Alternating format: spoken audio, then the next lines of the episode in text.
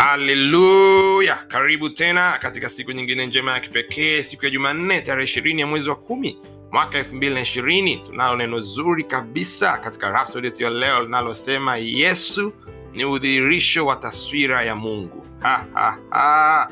yesu ni udhihirisho wa taswira ya mungu mm. hii ni moja ya rhapsody ambayo kama ulikuwa ujui yesu ni nani au ulikuwa una fikra fulani hivi kuhusiana na yesu ambayo sio sahihi, sio sahihi. Embu, embu sikiza rapsodi ya leo itabadilisha sana mtazamo wako unaowaza na kufikiri kuhusiana na yesu ni nani kama ulikuwa nadhani yesu ni kiongozi wa dini eh, ni nabii fulani eh, ni hmm. sikiliza leo sikiliza sikiliza rapsodi ya leo itabadilisha sana mtazamo wako somo la leo linasema yesu ni udhihirisho wa taswira ya mungu mm. Ah, andiko la ufunguzi katika injili ya yohana sura ya 14 mstari wa 8 mpaka wa 9 neno linasema filipo akamwambia bwana utuonyeshe baba yatutosha. Yesu akamwambia mimi nimekuwapo pamoja nanyi siku zote hizi. Hmm? wewe usinijue filipo? Aliyeniona mimi amemwona baba. Basi wewe wasemaje utuonyeshe baba filipo ni mmoja mtume alikuwa mmoja mtume wa yesu eh? Alimuuliza bwana alimwambia bwana hebu tuonyeshe baba inatosha. Yesu ndio akamjibu hivi moja kwa moja. Hapo hapo akamwambia nimekuwepo pamoja nanyi siku hizi zote. Wewe usinijue filipo? Aliyeniona mimi amemwona baba. Basi wewe wasemaje utuonyeshe baba? Mchungaji mm. anaanza kusema. Biblia inasema kwamba uh, inamwelezea kuhusiana na yesu kwamba ndani ya yesu unakaa utimilifu wote wa mungu kwa namna ya mwili. Soma hiyo katika wakolosai sura ya pili mstari wa tisa. Hmm? ikimaanisha kuwa yeyote anayetaka kumjua mungu anafananaje? Amtazame yesu. Ndiyo maana yesu alimwambia filipo aliniona mimi. Namaana alimwona yeye yesu amemwona baba. Yesu ni udhihirisho wa taswira ya nafsi ya mungu oh, au udhihirisho wa sura ya nafsi ya mungu mungu baba. Kwa ukimwona yesu ni sawa umemwona mungu baba. Ndivyo maandiko yanavyoonyesha na ndivyo ambavyo yesu alisema. Oh, anasema baadhi ya waamini baadhi wanaamini kuwa kule mbinguni kuna viti, vita, vitu, vit, viti vitatu vya enzi. Kimoja ni cha mungu baba kingine ni cha mwana na kingine ni mwana ambaye ni yesu na, na kimoja ni kwa ajili ya roho mtakatifu. Lakini hiyo sio kweli kwa furaha kabisa baba alimteua yesu kuwa mrithi wa vitu vyote pamoja na kiti chake cha enzi hey! Hey! ipo kwenye maandiko hiyo mtumishi utaona tunavyoendelea kusoma utaona anasema kwa hiyo ukienda mbinguni usitegemee kuta viti vitatu kiti ni kimoja tu cha enzi ambacho yesu ndo amekaa pale ah. hivyo kule mbinguni kuna kiti kimoja tu cha enzi. Yesu ndiye ameketi katika kiti, hicho cha enzi. Baba yuko wapi basi? Yumo ndani ya yesu. Bibilia inasema kuwa ilimpendeza baba kwamba ndani ya yesu au ndani yake utimilifu wote ukae. Soma hiyo katika wakolosai sura ya kwanza mstari wa 19 alafu ukisoma wakolosai sura ya pili mstari wa tisa hutujulisha kuwa yeye ambaye ni yesu una, ndani yake unakaa utimilifu wote wa mungu kwa pamoja katika namna ya mwili. Kwa hiyo kama umemwona yesu umemwona baba.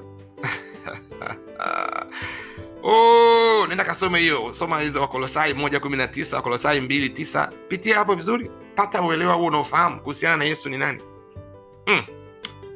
Ndio mm. maana si ajabu hata ukisoma katika injili ya yohana sura ya kumi wa thelathini yesu anasema mimi na baba yangu tu mmoja cha kiswahili. Mimi na baba yangu tu mmoja. Wayahudi wakaokota mawe na kutaka kumuua kumpiga kwa mawe. Kwa nini? Walisema umejifanya wewe kuwa sawa na mungu. Ukisoma katika hii mstari wa kumi ukiendelea mbele anasema kwa kukufuru na kwa sababu wewe uliye mwanadamu wajifanya mwenyewe u mungu.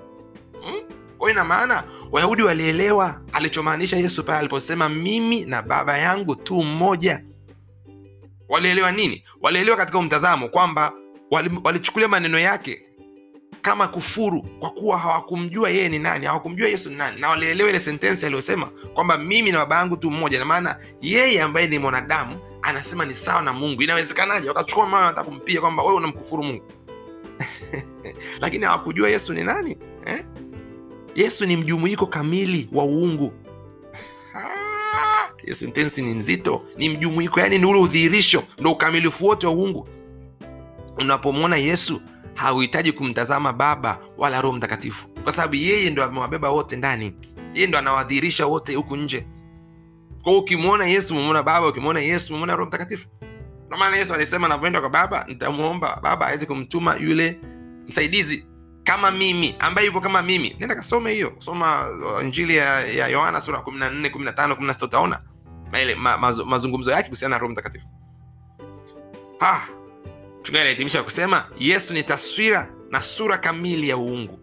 Yeye ni udhihirisho wa utukufu wa mungu. Na kwa urithi alipata jina bora zaidi kuliko wote wa mbinguni na duniani na hata chini ya nchi enda kasome katika wafilipi sura ya pili mstari wa tisa mpaka kumi na moja inatangaza ikisema kwa hiyo tena mungu alimwadhimisha mno akamkirimia jina lile lipitalo kila jina ili kwa jina la yesu kila goti lipigwe la vitu vya mbinguni na vya duniani na vya chini ya nchi na kila ulimi ukiri ya kuwa yesu kristo ni bwana kwa utukufu wa mungu baba oh, oh. Kwa hiyo yeye ni mfalme wa wafalme yeye ni bwana wa mabwana haleluya hey! unasikia hii kuhusiana na yesu hmm? somo nalo linasema yesu yesu ni udhihirisho wa taswira ya mungu ah. wow. eh?